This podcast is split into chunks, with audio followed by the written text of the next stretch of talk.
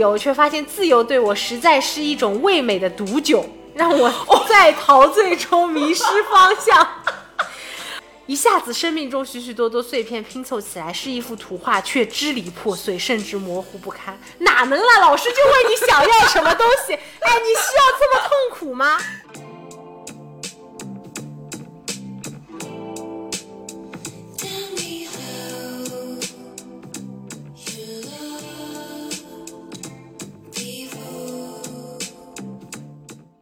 大家好，欢迎收听《女零女七》，我是于丽莎，我是徐佐一。今天是我们翻开日记本的第二期，一共只有两期。不是，上一期这个日记本系列太受大家欢迎了，我也没有想到听众那么喜欢偷窥人家写的日记，所以这一期一定要让许卓也把他的日记本也拿出来，我们一起来欣赏欣赏。对，主要是上一期都没有想到于丽莎那本日记本会被裱起来，是啊，成为流量密码。所以呢，我跟于丽莎说，这一期如果我没有能成为流量密码，也不要怪我，说明我的人生可能没有她那么精彩。也很精彩，也很精彩。我手里拿着这一本呢，是许周烨同学在高一时候的一本随笔 Plus 简报本，就是大家感受一下，想象一下啊，这个本子里还有很多他从报纸上面剪下来的一些他觉得很优秀的文章，然后写了自己的感悟，然后老师会给他写评语，基本上每一篇都是 A 或者 U，我就连个 A 减也没见到过，全部是 A 和 U。对，总的来说，老师是鼓励为主。对，真的很优秀，字也写的很端正，比我那些日记本好多了。还有什么 A 跟 U 括号在一起？哎，我也不懂他的评分标准到底是 A、B、C 还是优良差呢？就是说，又一会儿 A 一会儿 U，一会儿 A 括号 U。我可能要看一下打 B 的人长什么样子，我才能回答你。真的是很令人好奇，但这个老师也很好，写的评语也都很诚恳。嗯嗯，不加评判的。好，我们先来那个让许周烨回顾一下当初高一时候的她是一个什么样子的女孩子。哦，我其实初初三是保送上的高中，所以我没有经历过中考。呃，我我是非常快乐的走进了高中的校园，因为第一呢，我也没有历经中考的洗练。第二呢，就是我保送的信息是来我中考之前很早就知道了，等于我初三的下半学期都在玩。对，那个时候之前也提过，顺便谈了个恋 爱，所以我整个状态就是起飞的状态。然后，而且我高高中保送保送进的是当时市重点的重点班，嗯，呃，所以总的来说，我是带着一个非常憧憬的心情。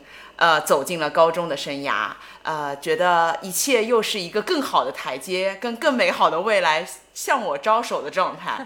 再加上那个时候，我呃，我高中的时候，我现在很好的那个闺蜜，其实我初中就跟她认识。初中我们一直在少年宫里面的，大家可以理解，当时大队长上面有一集，叫做共青团，什么类似于是在上有一个团组织。哦，我跟她在。呃，区里面的团组织里面一起是做委员的，就是当时会有四条杠跟五条杠。我那个年代怎么没有这个东西啊？对对对，我们有的。然后我我当时是比大队长再高一点点的，我在区里面做一些学生会干部的事情。哦，我跟他在这个组织里面认识的，他是其他学校的高一档。哦，然后我们就在那个时候认识之后呢，也没有想过高中突然间又再遇到了，但我们两个是就是在就成为了。同桌吧，还是前后桌，坐的非常 close，然后是一个学一个班级，好巧，对，很巧。再加上呢，高中里面，我小学很多同学又在我高中再遇到了，因为我的初中是对口制，就是我也没有考初中。就我小学对口什么初中经济什么初中，当时还有很多很流行私立学校，我是考过的。但是私立学校有一些考进去，如果你要考重点班，你是要付什么赞助费啊？对。哎，我我妈就是古奇颖，就是我女儿一分钱赞助费都不给你们出，一个学校我都不给。对，然后我就一个学校的私立学校都没去，我就去了我的对口学校。啊，这事实证明我也是殊途同归，就进了那个重点高中了。啊，后来我就跟我另外一个闺蜜很很巧在在那个高中在一起，就很开心，觉得所有的世界都回到了我原来从小认识的那个很熟悉的环境里面。呃呃，同时呢，学校的老师也很有劲，因为呃，包括语文老师、数学老师啊，包括物理老师，呃，都是很当时区里面都很好的老师，虽然他们都是用上海话教学。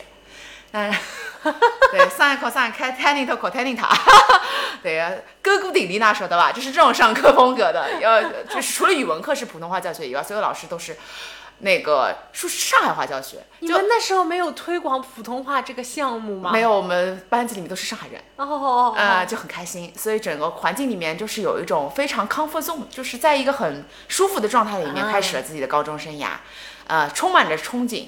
然后从这篇文章里面，这这这本书里面也能够非常大的感受到，我整个人都是积极昂扬，呃，奋力奋发向上，然后觉得自己未来要干出一片天地的女企业家的高一。是我翻看这本那个随笔本哈，里面首先吸引我注意的是一首诗。啊，我我 我给大家念一下，一个高一学生就已经能写诗了，我觉得真的很了不起。这首诗的名字叫《我是云》。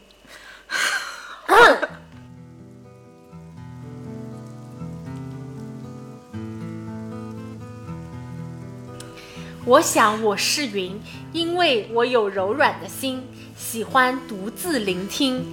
雨珠滴落在屋檐上的声音，喜欢拨动六弦琴，只为它似空气般新鲜透明。云始终相信彩虹会在暴风雨后来临，于是云在天际流浪，为了期待暗夜后重现的光明。云是空中的精灵，我愿我是坠落凡间的云。我说我是云。我这个时候鼓掌，朋友们听到没有？这个时候就是一个小学生，就就小朋友刚想写诗，最大的一个毛病就全押韵，整首诗全押韵哦，真的耶，押恩韵的，真的耶，对吧？嗯嗯，这是我很早期第一次尝试写诗，后来我写的诗就没有了。我有一本诗选的朋友，下次把诗选拿来啊，再录第三期啊。对我曾经是一个非常会写诗的姑娘，嗯。然后这个还有个很谦虚的后记，后记是说啊，这并非是我第一次写诗（括号我不知道这是否称得上是诗），但以前总把它们藏在自己的作品集内。好，那时候就有作品集了呀，那是属于自己的心情记录，我并不想把它公开出来。这是我第一次给老师看自己的。一语连篇，希望老师不要见笑，信手涂鸦罢了。也希望您可以提一点建议。我因为我不懂诗，只是想用几句话来描述自己内心而已。谢谢。你看这个小孩多谦虚啊！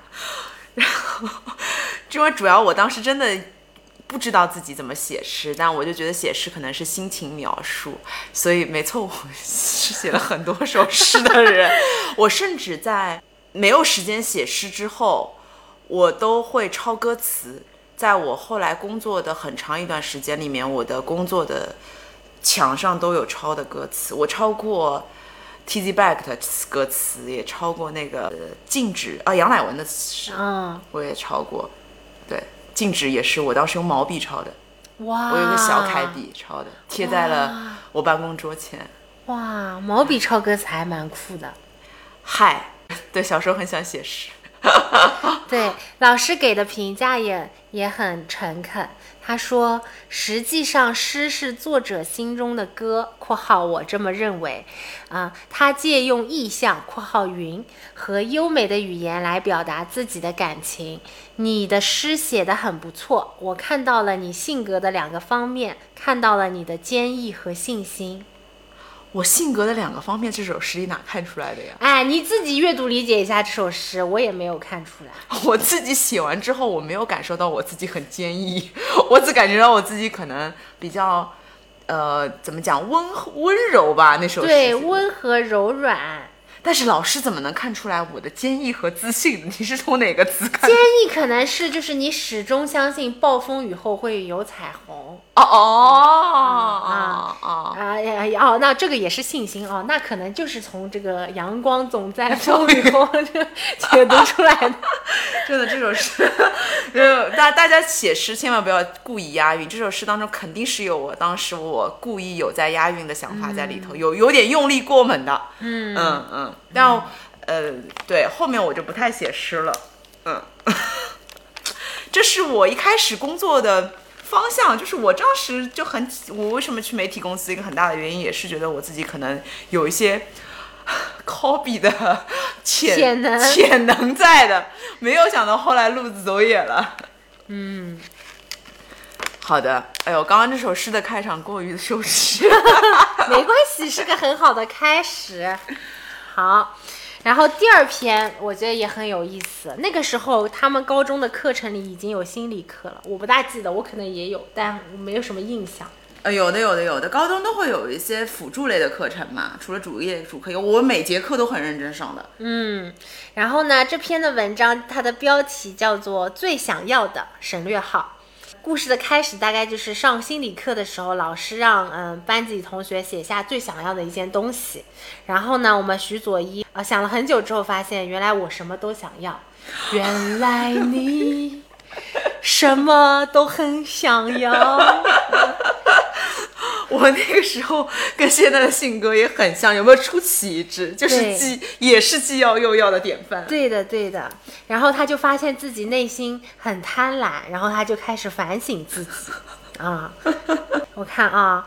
那个，这也许是内心贪婪的表现，总觉得什么都是不完满的。年轻的莽撞和激情在这样的拷问下一览无遗地展现在我面前。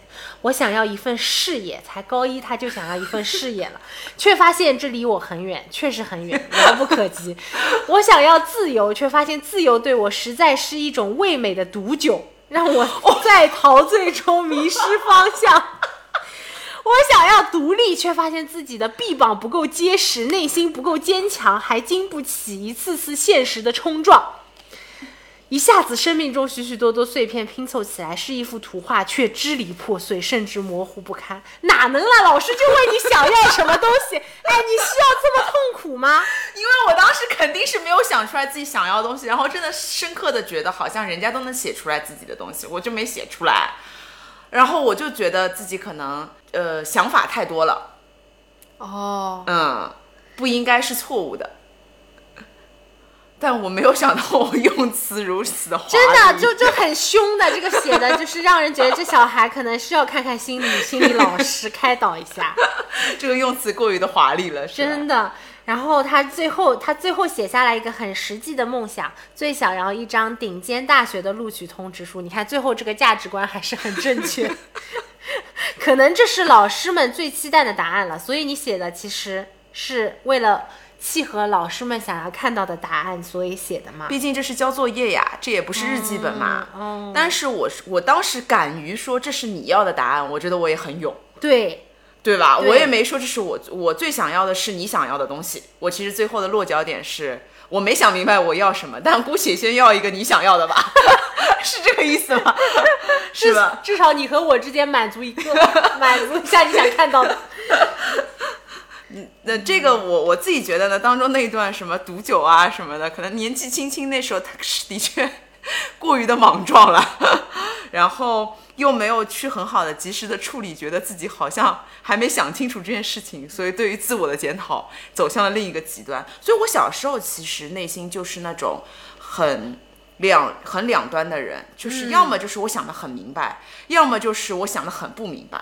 嗯，然后我想的很不明白的时候，我就会很很难受，觉得我自己怎么可以想不明白？哦，嗯，再加上我高中的时候呢，其实并没有什么，嗯，就那个阶段高一刚刚进去。其实，我觉得我父母给我的压力还是希望能考上好大学的。嗯，同时我也没有说花很多时间在跟朋友在玩了，因为我初中玩的很多，还是在认真念书的。呃，导致我当时可能，呃，交友圈也没有那么的广泛，可能就就几呃两三个好朋友，上厕所的好朋友。然后可能把很多的事情跟情绪都倾注在了念书这件事情上面。哦，所以你那时候对于你所谓的这个顶尖大学的模样，你内心已经有一些向往的地方要去了吗？牛津剑桥呀，我那时候就是想去牛津剑桥的康河岸，你这里面有写的呀，我要做律师。为什么会有这这这样的一个想法？我也不知道怎么会生出来，我已经模糊了。为什么会觉得律师这件事情是很厉害的？我就觉得很能言善辩，且逻辑很好，可能。而且当时人家来跟我讲说，做律师最好的学校，应该是去英国念。但是我那个时候可能通过电视节目吧，或者是说，呃，父母那边。父母长辈的之间在聊说啊，可能英国法律系很强呀什么的，所以我当时就是奔着牛津剑桥去的。我觉得我如果有机会，一定要去英国念书的。嗯，没有想过美国，可能美帝主义那个时候在我心中一文不值。英国就是一个很 decent 的地方。哎，就就后来我发现，我文章里面都没有提过我要去美国留学，我就是想去英国留学，一直都是想去英国留学，觉得英国很浪漫。而且是一个文化底蕴很很足的国家。那大学毕业之后也没想过要去吗？大学毕业之后很怪了，大学之后莫名其妙想去宾州法尼，宾夕法尼亚，念啥呢？不知道为啥一定要去宾夕法尼亚？也不知道是哪根筋搭错了，可能也是在哪个小不知名小报上，或者是哪篇文章里面看到了宾夕法尼亚大学，可能校园也很美吧。哦，嗯。后来 Penny State 好像据说就是说 Pen 就是据说宾夕法尼亚并不是一个非常 fancy 的州，对呀，是。然后我就，但我只是脑子里面脑补出来那个学校很美而已，但是好像那个 state 不怎么样，嗯，是吗？好像冬天好像还挺冷的。完了呀，还好吧？应该要应该要去 UCLA 的。啊，对呀，你竟然没有向往加州，你看起来很加州啊。啊，所以我当时也不知道为什么向往英国，我也不英国，你知道吧？啊，呃，可能那个时候一直很很 discipline，我自己感觉。哦，你看，包括我写日记的状态、写文章、简报，我甚至后来发现，我简报上面的，就是好词好句都是拿尺划的，划的就是一样对齐的，从头到底都对齐的。我小的时候也有点强迫症。天呐！对吧？是，它不，它不会超过这根线很多，它就是在你能够带的 range 里面。天呐！而且贴的很近的。天呐！嗯，是吧？是的。我后来就觉得，我当时对于这种，呃，文字啊、整理呀，包括线啊什么，都有点 discipline，可能有一点英国人的风情。对。比较严谨。严，哎，是的，是的，是的。好，接下来这篇关于我的梦想。可能是属于双鱼座的缘故，我一直不缺乏梦想。上帝给予孩子最大的权利便是做梦的权利。我非常非常希望能够成为一名律师，或是一个电台 DJ。当然，律师之梦目前仍处于萌芽阶段。不过，康河边的法学院依然是我努力的方向。至于成为一名 DJ，我一直在尝试着。初中的时候，自己在学校里办了一个广播社。那是一个真正属于我们自己的广播社。每周四的中午十二点四十分，那间大小不足三平米的广播室便成为了我的舞台。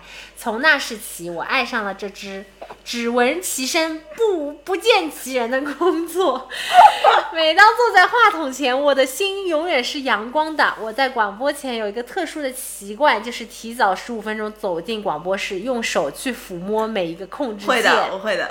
每一台机器，我是真正把他们当做朋友。每次做完节目，我总是比 partner 晚离开广播室，因为我要对每一件小机器、小按键都说一句：“干得好，多谢观众，你们是最棒的。”会会有的，好可爱啊！因为因为你知道，那个时候广播室不是像现在这种电台，它还是有那种。会开关，然后会调声量的，虽然很简单，它会有物理键的。然后，呃，广播室里面，你中午还可以选择你自己放的音乐。哦，我当年就因我，因为我在做广播广播社，然后初中同学就说要放 H O T，然后我就放很多 H O T 的歌，我自己还偷偷加塞放谢霆锋。所以我当时觉得广播社是一个自主权很大的地方啊，只要你不说一些违法乱纪的事情。你就可以在广播社里面去讲很多你喜欢的音乐。我就是真的做了三年的音乐 DJ，就会讲现在流行的歌啊，现在有什么样的乐队啊，什么什么什么，嗯。然后，而且那个时候，但同学们不要记，不要以为我现在声音可能非常低，我当时的声音会比现在高很多。你是经历了变声期吗？是的，真的，我原来的声音会比现在高高很多。天哪！嗯嗯嗯嗯。那那个时候会有听众来信吗？或者留言让你读读给？有的有有有，我还念过念念过别人，就是 A A，比如 A 班去给 B 班的小朋友点歌，我就经常念这个事情的。很快乐的，对呀，这个很开心哎。嗯，然后广播社办了好久呢，嗯，我还是广播社社长做了很久呢。对，后面有写到，我初三的时候就不得不把广播社社长的位置拱手让人。在我主持的最后一期节目时，泪水早已决堤，我舍不得广播室里的每一个物件，甚至是广播室的空气都为我凝固。最后的那声再见是我搭档替我说的，因为此时我已泣不成声。朋友们知道，这这是我，所以我说我小时候很抓马的一个小姑娘。哦，发现了吗？嗯，但就会自己给自己加很多戏。但是青春期小朋友不都这样吗？就会放大自己的一些情绪。对的，放的特别大，而且，但我现在再回看当时，其实就会觉得那个时候自己本身情绪就会很敏感。嗯，比如说会把很多的事情赋予很多别家的意义。但我现在都会对一些惯用的东西说辛苦了，多多关照。我大学都有的，比如说自行车什么的，啊。就是自己跟他们讲，对对对对，辛苦辛苦，今天 good job 这种，嗯嗯嗯，好可爱。我比如说我常年骑的车，我想要去赶课的时候，我说我靠，你加点劲儿吧，我就是那种，我就会跟我自己常用的一些东西对话的。呃，你现在觉得可爱，可能有些人觉得很吓人吧？因为你都是自己单独跟他在一起，会自言自语的，对呀，嗯嗯，那我觉得还好吧。嗯，会的，会的，会的。现在还会吗？在家里？现在不太会了，但高中我念书的期间真的是会的。然后包括考试的时候，可能会迷信的什么笔呀，什么也会亲亲抱抱举高高，什么就会 会有的。嗯，会的，会的，会的。嗯，好可爱哦。有的，有的，有的。嗯，惯用的一些东西，比如说可能我以后要参加比赛啊什么的，还有喜欢的小书包啊什么，我都会跟他。拟人化参加，不然我大学是怎？我大学在广广播社怎么去帮人家调调根勺子配音啦？哦，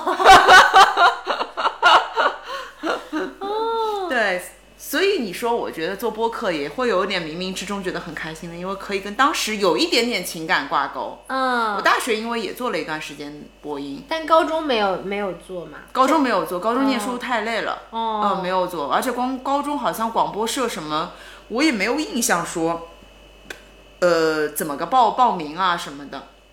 但我大学是做了两年的，呃，电台 DJ 的，但是它不是呃整个复旦大学里面放的，它是复旦会有一个线上的广播台，你可以在 BBS 里面听的。我是做那个线上广播社的，而且我每天都非常享受，我下了课很晚的时候在广播社录深夜节目。你是个深夜电台女主播，对我是一个深夜电台女主播，我会选自己喜欢的歌，而那个时候我就已经会很复杂的剪辑了，电音啊，然后把自己的声音跟音乐合在一起啊，那个时候哇，那后来怎么没有想从从事这个？我我我大四去去去动感一零一啊，是动感一零一吗？还是一零三点七啊？Love Radio，Love Radio。我还去参加过海选呢，我还过到了中选呢。哇，然后呢？腿腿腿断了，没去。怎么腿又断？你怎么老是断腿？不，那个腿是蛮严重的。那个是这样，我穿着高跟鞋，然后我那时候大四是要各种各样面试嘛。然后我我有一次，我刚刚过完海选第二轮，我已经过掉了。然后再一轮就是要去电台里面试音了，就真正意义去广播上海广播电台试音。我是做穿着一个我不高跟鞋。然后呢，要赶着地铁三四号线，三号线还是四号线，印象很深。然后呢，因为这个门快关了，然后我赶进去，我冲进去的时候，我的高跟鞋卡在了缝里，缝里面，人飞进去了，人砰飞进去了。然后我的时候也是，就是人扑街了，扑街的时候就腿就大扭了，哦，然后我就去医院了。好可惜哦。嗯，后来我就没有再再去了。再加上后来父母也会觉得电台这个工作可能不太稳定什么的，也有点试图说服我不要往那个方向发展。哦嗯嗯，后来我也就算了，所以我后来去媒体嘛。哦，嗯也是啊。对对对，去了时尚媒体嘛，不是？天哪，不然不然，可能我就能在深夜电台里听到你。对我，我当时很爱做的节目就是去讲呃情感类话题，但跟我自己的情感没关系，讲人家情感类话题。还有就是讲歌，就是这个女版万富。不是不是评价人家情感，就比如说你会去分享一些呃年就是青春期的一些情愫呀什么的，怎么喜欢男生啊，或者是说电影里面看到的东西，你会去分享。所以我当时看的音乐、呃看的书、看的电影还有听的歌会比较多，非常文艺，是个非常文艺的可以想象，小朋友。可以嗯想象。对，但是刚刚听上去这个双鱼座这个锅不背啊，这个不是双鱼座，是我这个人有点抓马。刚刚那篇文章就故非常抓马，我现在听上去我自己是个 drama queen。老师还说相信你一定会实现你的梦想的，结果两个一个都没啊，现在可能算是实现了。会实现吧？，对对，嗯但是康和是考不上了。哎怎么怎么要做律师呢？真也没想明白。我觉得你如果做律师应该也可以的，如果往那个方向努力努力，口条也很顺，逻辑也不错，凶也蛮凶的，凶起来是吧？凶就是气场，气场在那里的呀，凶也蛮合适的。好的好的好，那我再努努力，毕竟毕竟有梦想谁都可以。嗯，我再努努力。好的。下一篇我觉得蛮有意思，应该是讲友情的，叫《成长的阵痛》。然后你应该是有一个好朋友叫景，是吗？啊，对的，初中的时候跟我关系很好的哦，他好像是后来可能就去澳大利亚了，现在也在澳大利亚待着，移移民了是吗？移民了。哦，然后收到了一封他寄来的 email，带给我的震惊甚至已经难以描述。他说他在那边什么都要自己做，什么都要看主人家的脸色，正在正在办打工证明。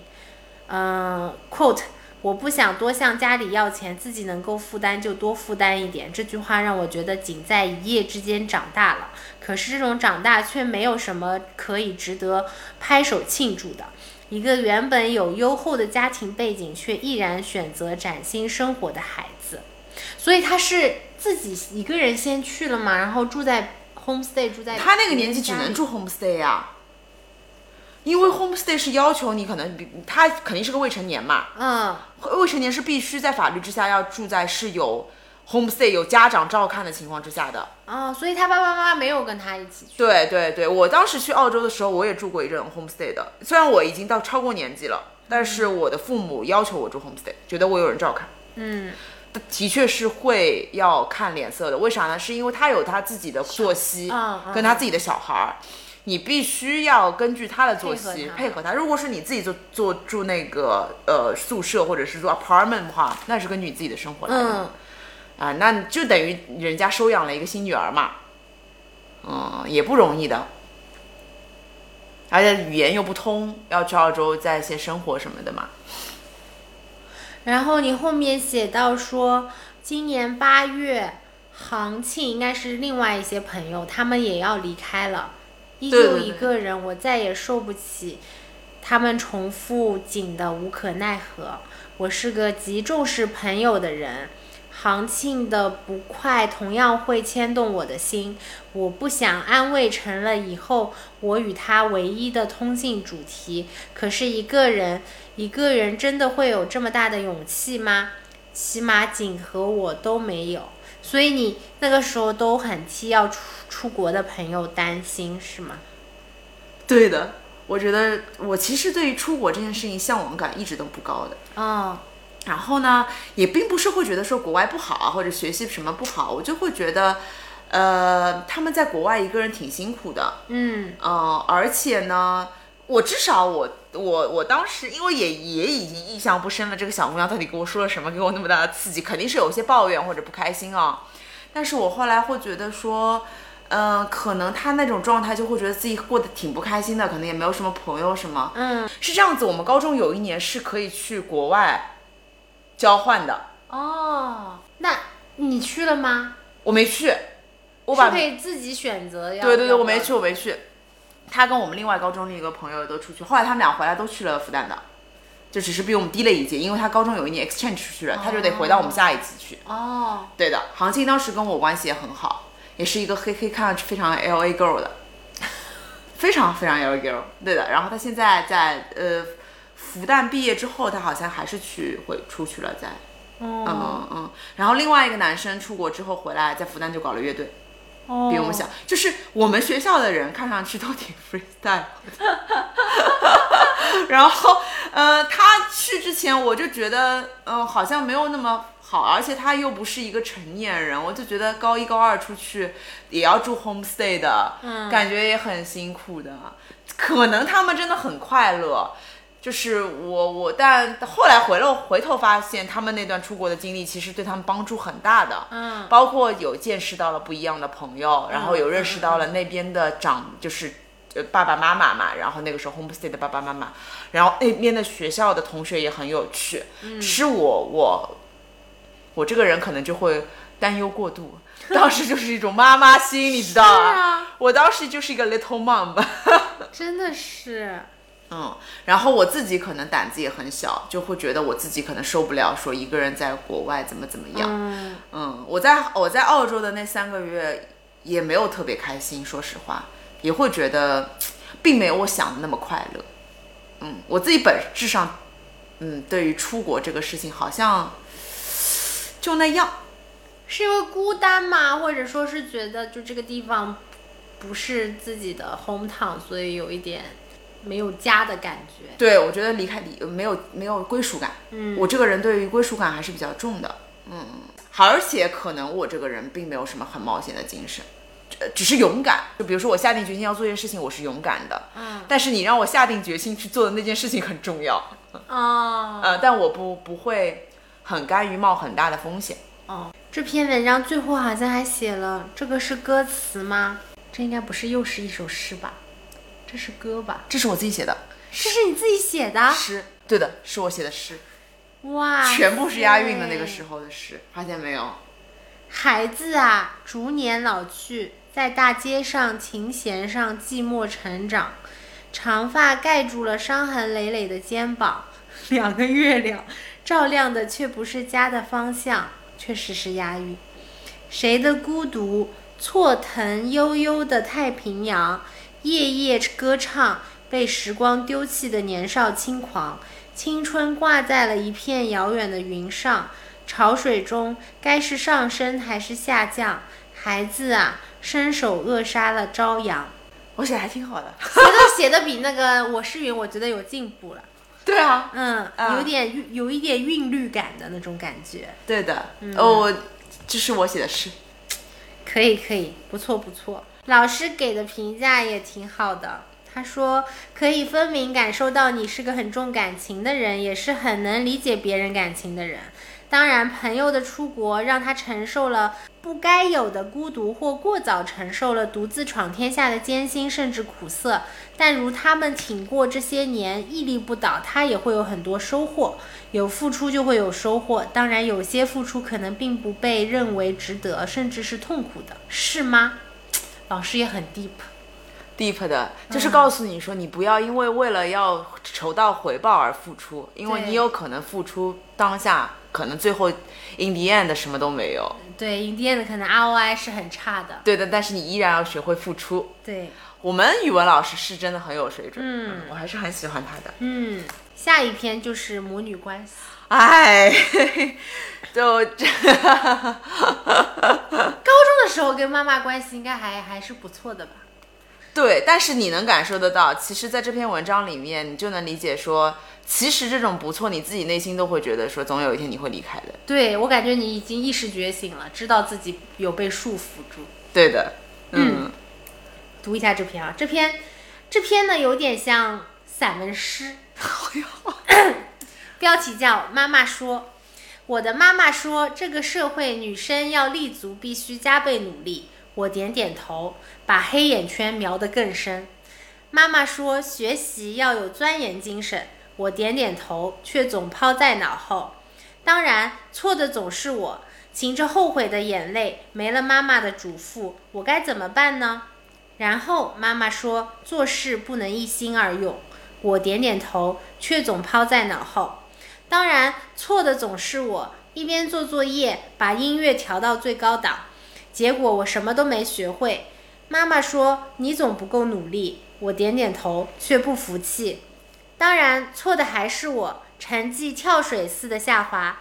原来我没有钻研精神，我一心多用，我其实一直在犯错。我装着自己很有主见，慢慢发现一直在说“我妈妈说”。我装着自己很勇敢，慢慢发现妈妈说了我就害怕了。我是妈妈的影子，我想做妈妈的影子吗？好或者不好，我会用妈妈的标准，却可笑的做着自己心中要做的事。矛盾的我同意了妈妈的话，乖乖的听话的，用心的，尽力的，完美的做好。妈妈说。现在我不需要自我，只需要一个守则，中规中矩的塑造自我。我就我那个时候都写出这种话了。我就是妈妈的影子。妈妈说上课去，不听 Workman，我不听了。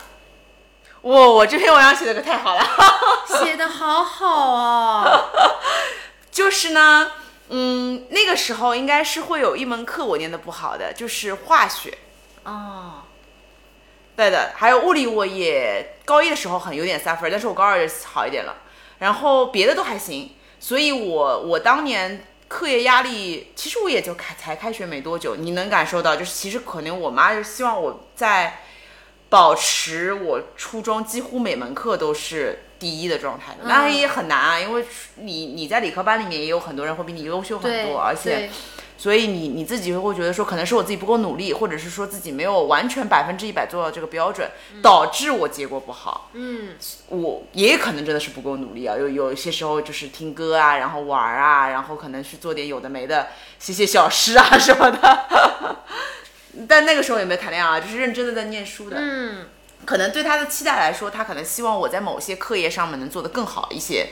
嗯，对的。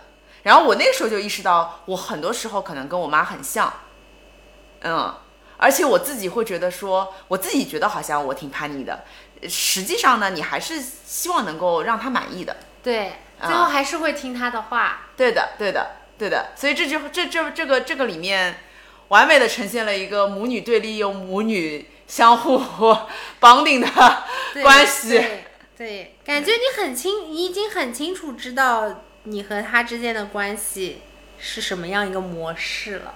对的，只是我当时觉得我妈妈，你要起起篇，我妈到现在都是这么说的。就这篇文章，这是我妈妈的原话，她说的每一句话都是原话。嗯，就她当时就是这么跟我说的，然后我就抄下来。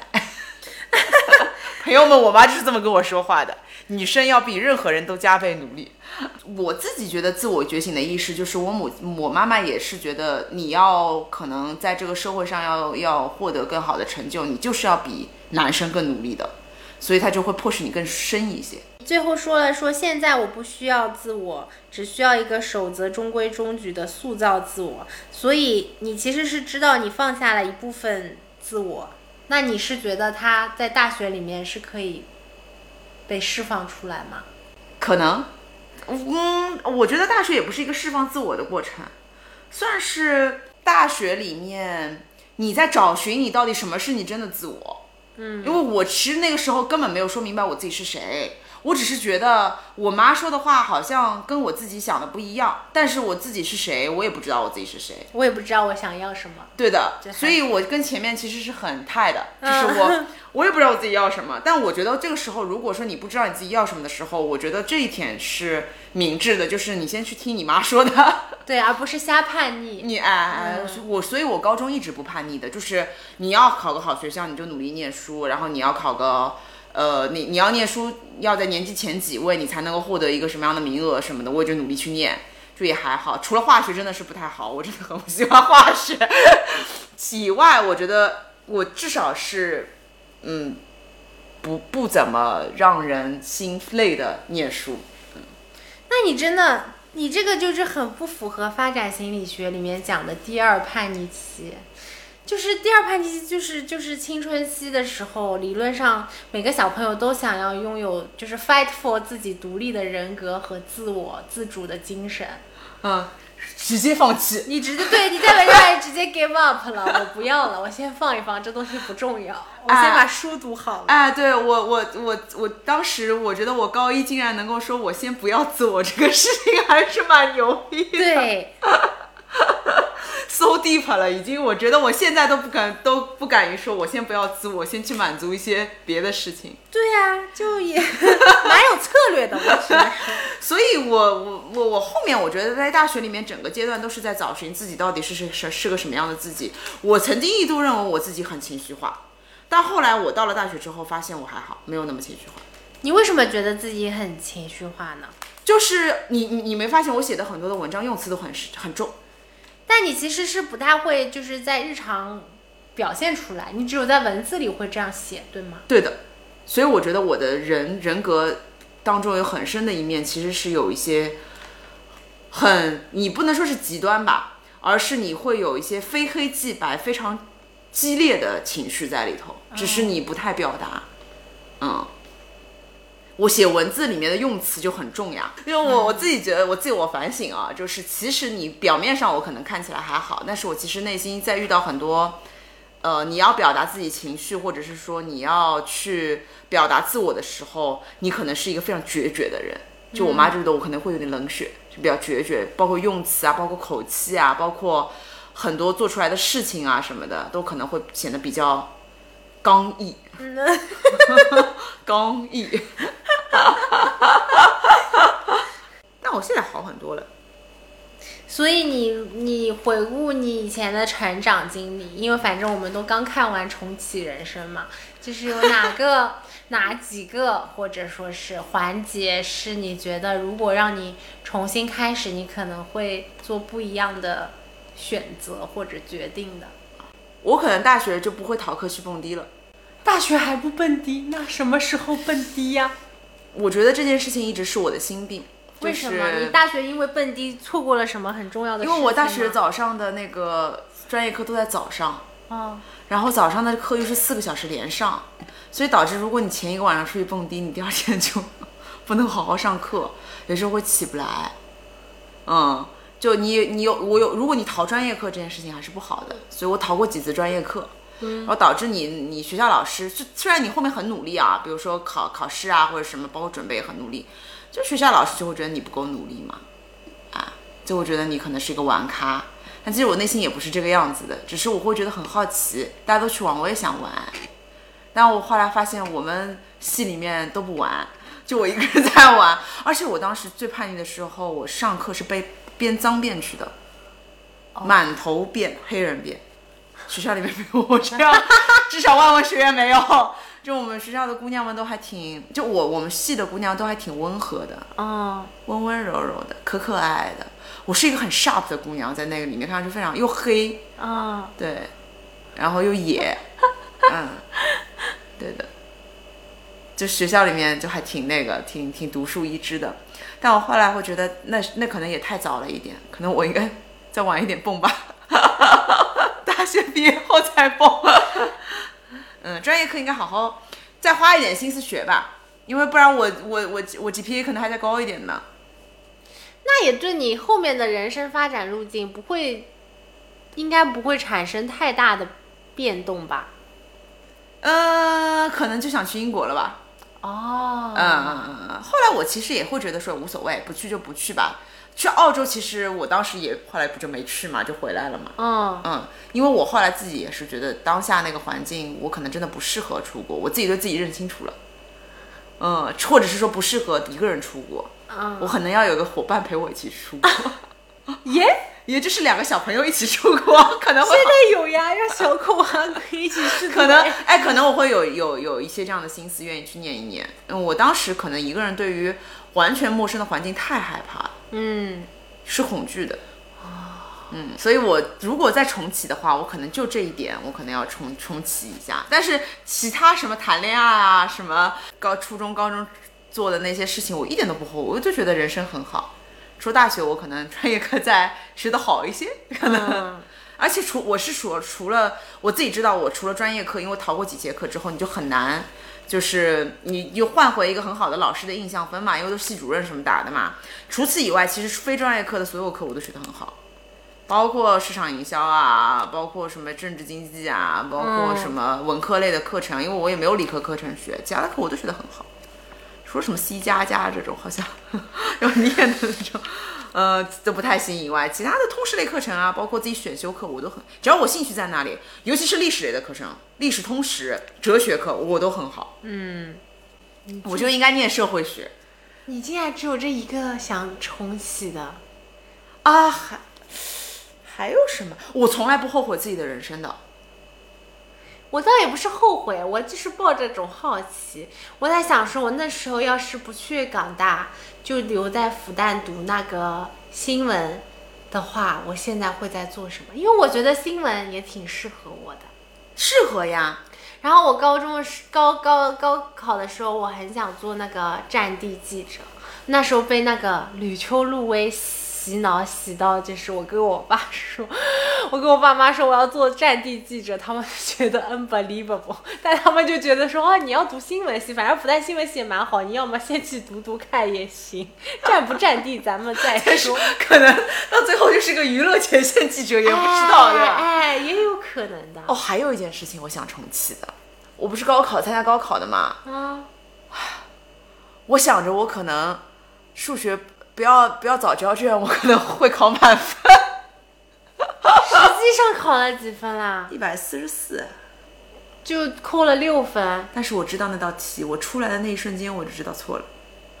那你怎么回事呢？但我当时就是我出来的一瞬间，我突然间想到，我忘记求证了另外一条东西。哦，但我当时信心太足了，因为这张卷子我的考试多少小时？一百五十分钟是吧？呃，没有一百五十分钟，一百二十分钟这种吧，然后差不多吧。嗯，我大概九十分钟也不到六十分钟做完了。我我就是起我就就是太轻敌了，我当时就觉得自己一定不会错，一定不会错。我最我连最后一道我是倒做的，而且我是先做最后一道题的。我就是要我想看我最后一道题能够有多难，因为最后都是最后一道题最难。啊啊，我是先做最后一道，我上最后一道做完的时候，我说哎我靠怎么这么简单？我前面我觉得是起飞了在写啊。我有两门高考的课是早交卷的，就是真的早早交卷就出出去了。我后来是觉得我高考应该再努再努力一点点，可能会考进我自己非常想想去的专业的。就那个 moment，我应该再努力那么就那么几分，我就进了经管了。嗯，我数学拿满了，我就能进经管。这是我唯一可能我觉得当时最后悔，而且你我后悔的事情是我明明就嗯就能做对，但是我没做对。有些事情你后悔是因为你可能那个时候没那能力做。对，没有能力做你就算了，但是我明明就知道这这张卷子对我来说就是满分卷，啊，但我没做好，就觉得这个事情是我最大的遗憾，我肯定要讲一辈子。然后我跟我小朋友也讲，一定要不许给我抄交卷。嗯，因为我觉得我当时已经是一个非常开心的状态了，我整个高考的氛围都很开心，甚至没有人送我考跟接我考，我一个人，嗯，我一个人拿着，你知道吗？巧克力豆里面有个 jelly 的那种，你知道有个有一种有一长罐巧克力，现在是我妈妈给我买的，因为让我可能呃怕我用脑的时候可能想吃点甜的，可以让我就第一呢又不不会饿，第二呢就是轻松一些。所以我们家我小的时候很爱吃的一种糖果，就是外面有巧克力，里面是软糖。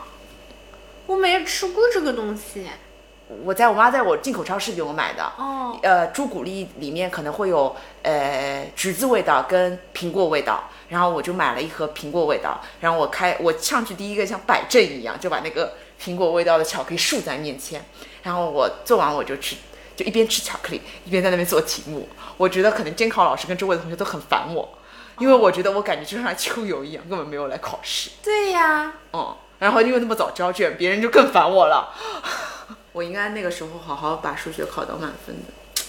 如我我觉得我去经管是人生路轨迹会完全不一样，就凭我对于我自己的认知，你会去那种？投行。对呀，好无聊哦，这个版本我不喜欢。这 这个重启版本之后再退回去再来一遍，就是吧这个就是食蚁兽版本，你再重来一下好吗？唉，嗯，但也也不一定，可能就会做点别的事情吧。但是可能你自己当时你就会觉得你你你这个梦想你就实现了嘛，对吧？嗯好了，最后一篇题目叫遭遇幸福。我先问一下，为什么用遭遇放在幸福前面？遭遇幸福，你这个到底是语文不好，还是你就是想呈现这种矛盾的感觉？嗯，可能不是我语，可能是我语文不好。遭遇幸福呀！啊啊！哦，我知道了，我可能那个时候因为我刚刚分手，我初三高一嘛，我是初三那年暑假分的手嘛。哦，我觉得我当时的那个恋爱的状态，并不是一个顺理成章的状态，而是很突如其来天降一段恋爱。嗯，所以对我来说，这是一段奇遇，我都可以写奇遇幸福。哦，我感觉是吧？我看看后面有，就是这里写的是跟父母相关的，但是后面也有说，嗯，我们开始经历找寻幸福的艰辛过程，有种名叫爱情的小幸福，此时也与我们在这条路上不期而遇。对对对，因为不期而遇，所以就是遭遇了，就是这个意思。哦嗯嗯。我们好奇的去审视他，去注视他羞涩的脸庞，那是不同于从前我们接触过的种种幸福的。我们迷茫了，有人接纳了他，随后卷入泥沼；有人则微笑对他说声抱歉，转身离开，因为他们知道，即便这种幸福是令人感到甜蜜和无比快乐的，可那只是少不更事的表现，我们还无力去承担它。哇，太成熟了！在这条路上，有些幸福是一种动力，推动你去创造属于自己的天空；有些幸福则是一种诱惑，要靠你自己去拒绝它的呼唤。啊，所以那个时候你你就是很理智的放放下了你的爱情，是吧？是的，导致我高中三年毛都没有。对呀、怎么毛都没有？太理智了。啊，我都没有谈恋爱，高中三年。我，但我我初三那个恋爱，我在我看起来就是一个很好的幸福的状态。嗯，只是我自己对他的判断，你看就很明显，觉得他不是我适合我年纪的事情。太成熟了，我有点早熟是吧？太早熟了，而且太理智了。我也不知，但我这个是肯定是分手之后我自己那，其实这这段话，就这段话就应该是讲那段感情的。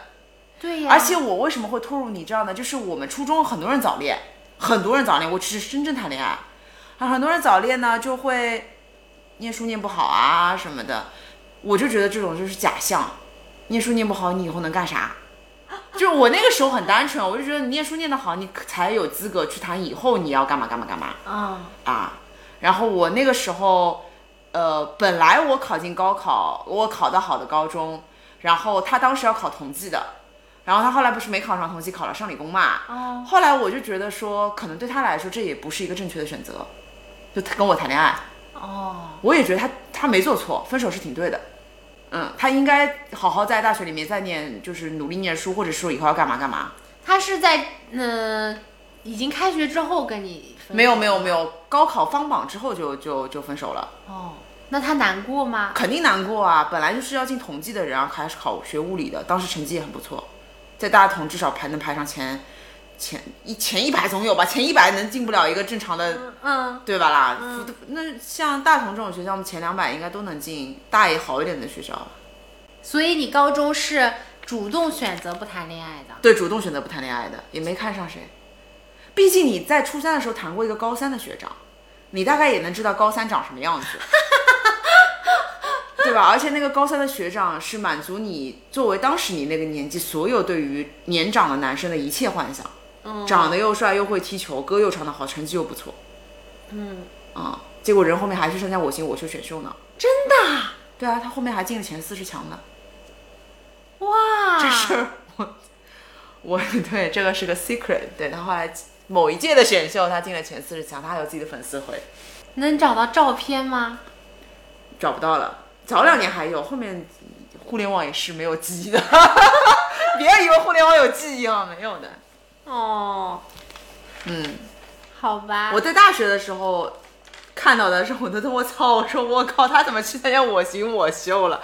你要觉得很迷，你知道吗所以？他现在做什么工作呢？后面我听闻他去了招商银行，呀 C 但至少人家也、那个曾经疯狂过，对疯狂过了，嗯，就可以回到小他歌唱的非常非常好，就是就是歌手水准，天哪！嗯，念书也还不错。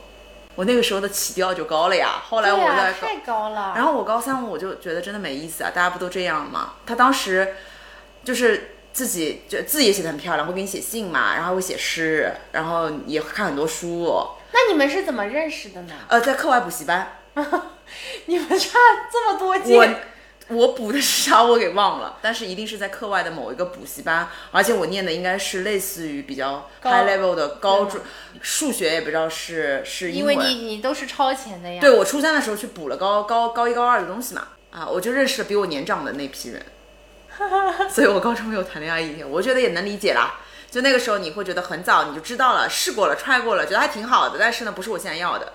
那你这个心态就跟他重启人生是一样的，你用一个大概二三十岁的心态，三四十岁的心态，在过高中的生活。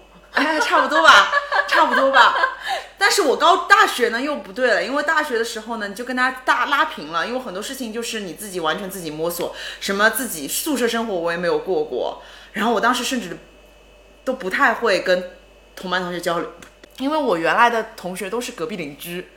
卢湾区不都是对面弄堂，哦然后隔三步的小弄堂，你的家里面跟我家里面人可能爸爸妈妈都是一个单位里面的，嗯，就是这种关系，就是一个小 community 的关系。你你到大学里面，你会你就会不由自主的觉得，怎么还会有不一样的人的啦？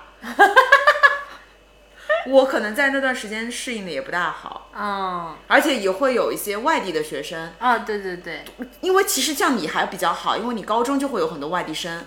我是完全在一个很小的 community 里面长大的，就这对我人生其实会有一些拖沓，就是我没有很快的进入到一个很大的世界里面去。我等于是原来是一个小草地，啪一下子去了呼和浩特草原，你知道吗？我原来就是家门口复兴公园草地，我去了呼和浩特草原的时候，我觉得怎么马都长得跟我帮不一样的，我旁边是一个小木马，然后出去都是大爷马。我我在我我大学其实花有很长一段时间是很 suffer 的，就要融入这个跟我世界不太一样的世界，所以我大学一直哭，一直想回家，一直不想住宿舍。啊嗯，大一吧，大二好一些些，大二回到自己的专业里面，稍微好好好一些些了。大一不在自己专业吗？通识嘛通识课，然后寝室里面的有很多其他专业的学生嘛，也没有跟同寝室的没有搞得很好。哦，没有，也有我自己的问题。就是我看上去就大一的时候就感觉，嗯，可能别人看起来我就有点，我爱玩嘛，哦，我还是非常喜欢市中心高 高中生出来。downtown downtown Girl high school student，就当 high school student 的状态，我在我身上现在都会有一点痕迹的，我觉得这不好。然后唯一在那个寝室里面的学生是一个复旦附中的女生，是上海姑娘，但她也不太讲上海话。然后我就当时一下很孤立无援。然后我对面的寝室是内蒙的姑娘，就是斜对床是个内蒙姑娘，这里是个呃河北的姑娘，我当时就好难融入他们。哦，那地域差的是真的是有点我我一下 shock 很大，然后我自己的专业课的同学又不是住在一个寝室里面，你就会跟他又有一点疏远。当时就大一的时候巨迷茫，天天不想上复旦，天天想回家。哦，嗯，我妈就让我打车回家，我就不住。我有很多人都是周末住宿舍的嘛，我周周五晚上一下课背着包就冲回家。那肯定的，上海那那谁还周末住在学校？哦，五角场当时我去福站的时候，我妈说五角场真他妈太远了，太远了，现在我坐地铁我都觉得他说妈妈，五角场怎么能那么远？我人生当中去过最远的地方是五角场，我现在都依然认为人生中去过最远的地方是五角场。但其实内心是那种内心的那种距离感那么远，其实五角场没有那么远，嗯嗯，对吧？就是后来到现在我都会觉得五角场很远。我我 downtown girl 的这个这个报装标签不大好，我在努力去弥合它这件事情。我弥合了三十年，朋友们，我真的弥合了三十年。但大一的时候冲击太大了，就是真的在我宇宙之外，怎么还有 其他其他人？就所以我我觉得你们复旦、你们、你们那个那个上中蛮好的，就就有点大融合的状态。是，我就是不行，不太好，太太太作茧自缚了。你就是很很小的一个茧房嘛。然后大学的通识课里面的同学就也很妙的。我大一还喜欢过一个男生，比我小的，那个时候就奠定了我比比比喜欢比自己小的男孩子了。可能跳级生，巨 smart，十六岁念大学了，就跟我妈，他身上有我妈妈的影子啊，念的是物理系。天哪，你就是喜欢聪明的，对，我就喜欢聪明且有点 street smart 的男生。所以你哎，那人家择偶一般都是，比如说找男朋友找就是身上有爸爸的影子，你找男朋友找身上有妈妈影子，有一点的，是吗？嗯，其实我我自己感觉，高中里面的这一段经历，包括写的那么 deep 的东西，某种程度上是我我很多事情不外显，我不太跟我妈聊，对，你也蛮压抑的，所以我就一直写写诗。然后呢，我的同学我也不太会表达说很深刻的那种，只有我跟那个上厕所闺蜜，我们两个到现在还是要一起上厕所的这种情愫在啊。对，因为她她跟我高，她跟我大学都在一起的，她在我对面寝室。她是念法语系，我不是念韩语系嘛，然后我们俩寝室都分得很近，呃，大一的寝室都很近，就很妙的一件事情。大一这种寝室就随便，只是我们俩不是一个学院的，就说我也会跟她讲我自己的事情，但其实一般我不太透露我自己真实的想法。我现在好很多哦，我现在还会去讲自己真实的想法。我之前都不太讲真实的想法，都写写文章、听歌，然后不开心就听歌，找自己喜欢听的歌听，是不是一个很反差、很厉害的姑娘？读不完的书。就我觉得你的高中生生涯就是情绪很奔放，然后跌宕起伏。我就会觉得我的高中三年，除了看。篮球篮球场上男生打篮球以外，也没有什么别的事情。还有个就是跟比较要好的几个闺蜜们一起上下骑自行车上下学，嗯，那个时段是最快乐的，就是从瑞金一路骑车骑到南昌路，然后路上还要可以去宝宝店，宝宝店是我们俗称的一家文具店。啊，重启人生里面有一个 moment。我非常感动，就是他们去互换贴纸。我们每周四周五，我们都会趁一四六去宝宝店选自己喜欢的贴纸跟文具。女生的固定行为。我也我也会买贴纸，然后去买自己喜欢的笔跟文具，还有胶带，买了一大堆。嗯，我家里有很多很多的贴纸。我也是。对的，只是不贴在这个本本上，贴在别的地方了。这个是老师要看的作业，不能贴，别的地方都贴满了。嗯，对。所以我觉得这段时间就是比较单纯快乐吧，其他就其实也挺 boring 的，都没有什么跌宕起伏的事情。我还有一些高中好闺蜜，高中谈恋爱的，什么高中谈恋爱、大学结婚的也有呢。哇，嗯嗯，有的有的。离了吗？没呢，没 呢没呢，家好的很呢，孩子都生两个了。哇，嗯，很好的，高中同班同学。对啊，就觉得人家的生活好像在高中的时候都津津有味的，我的高中都在自我反省、跟自我思索、跟人生当中的一个，仿佛在一个黑盒子里面摸索当中度过的。你可能这个阶段开始的比较早吧，我觉得。你的阶段是什么时候开始的？现在啊。啊。我高中也过的，呃，不是，我大学也过得很很很无聊的。我觉得我的大学过得很无聊。就是港大的那段时间。对，也挺孤单的，我觉得。是吧？嗯，嗯，主，但你在港大的朋友大部分也是内地生，大部分是我高中带去的朋友。我在香港很几乎没有认识太多新的朋友。我觉得这点问题上是我们俩共有一点共性的，就是那个环境就不知道为什么，然后那时候香港跟内地的关系也不是很好，所以你你就会觉得。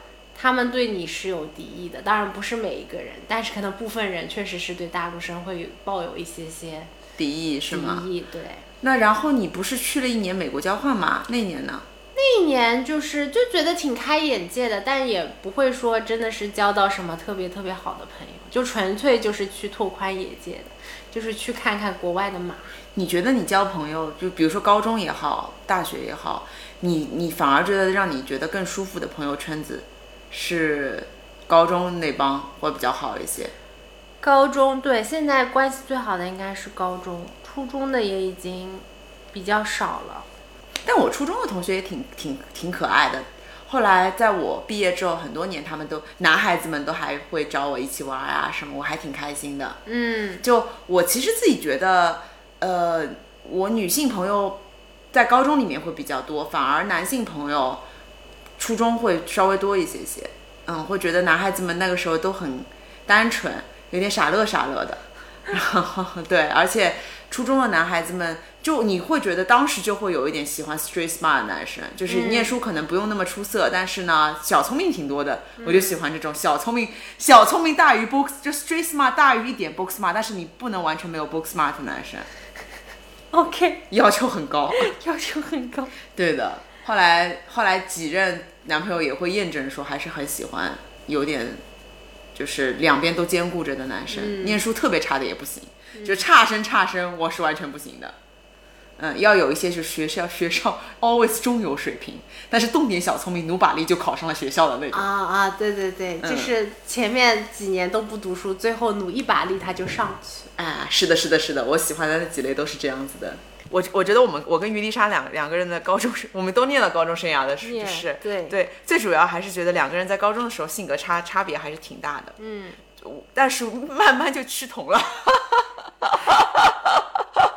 就是发展的快慢不一样，可能对的，在嗯高中的时候有一点错开每个人两个人的阶段。对的，对的。但是我也没有再回看我自己的高中，我会觉得当时的我可能包袱更重一些。现在我的现在我活得更轻松一些。当时我一定是还是很辛苦的，只是、嗯只是不太外显而已。嗯，而且我是属于那种。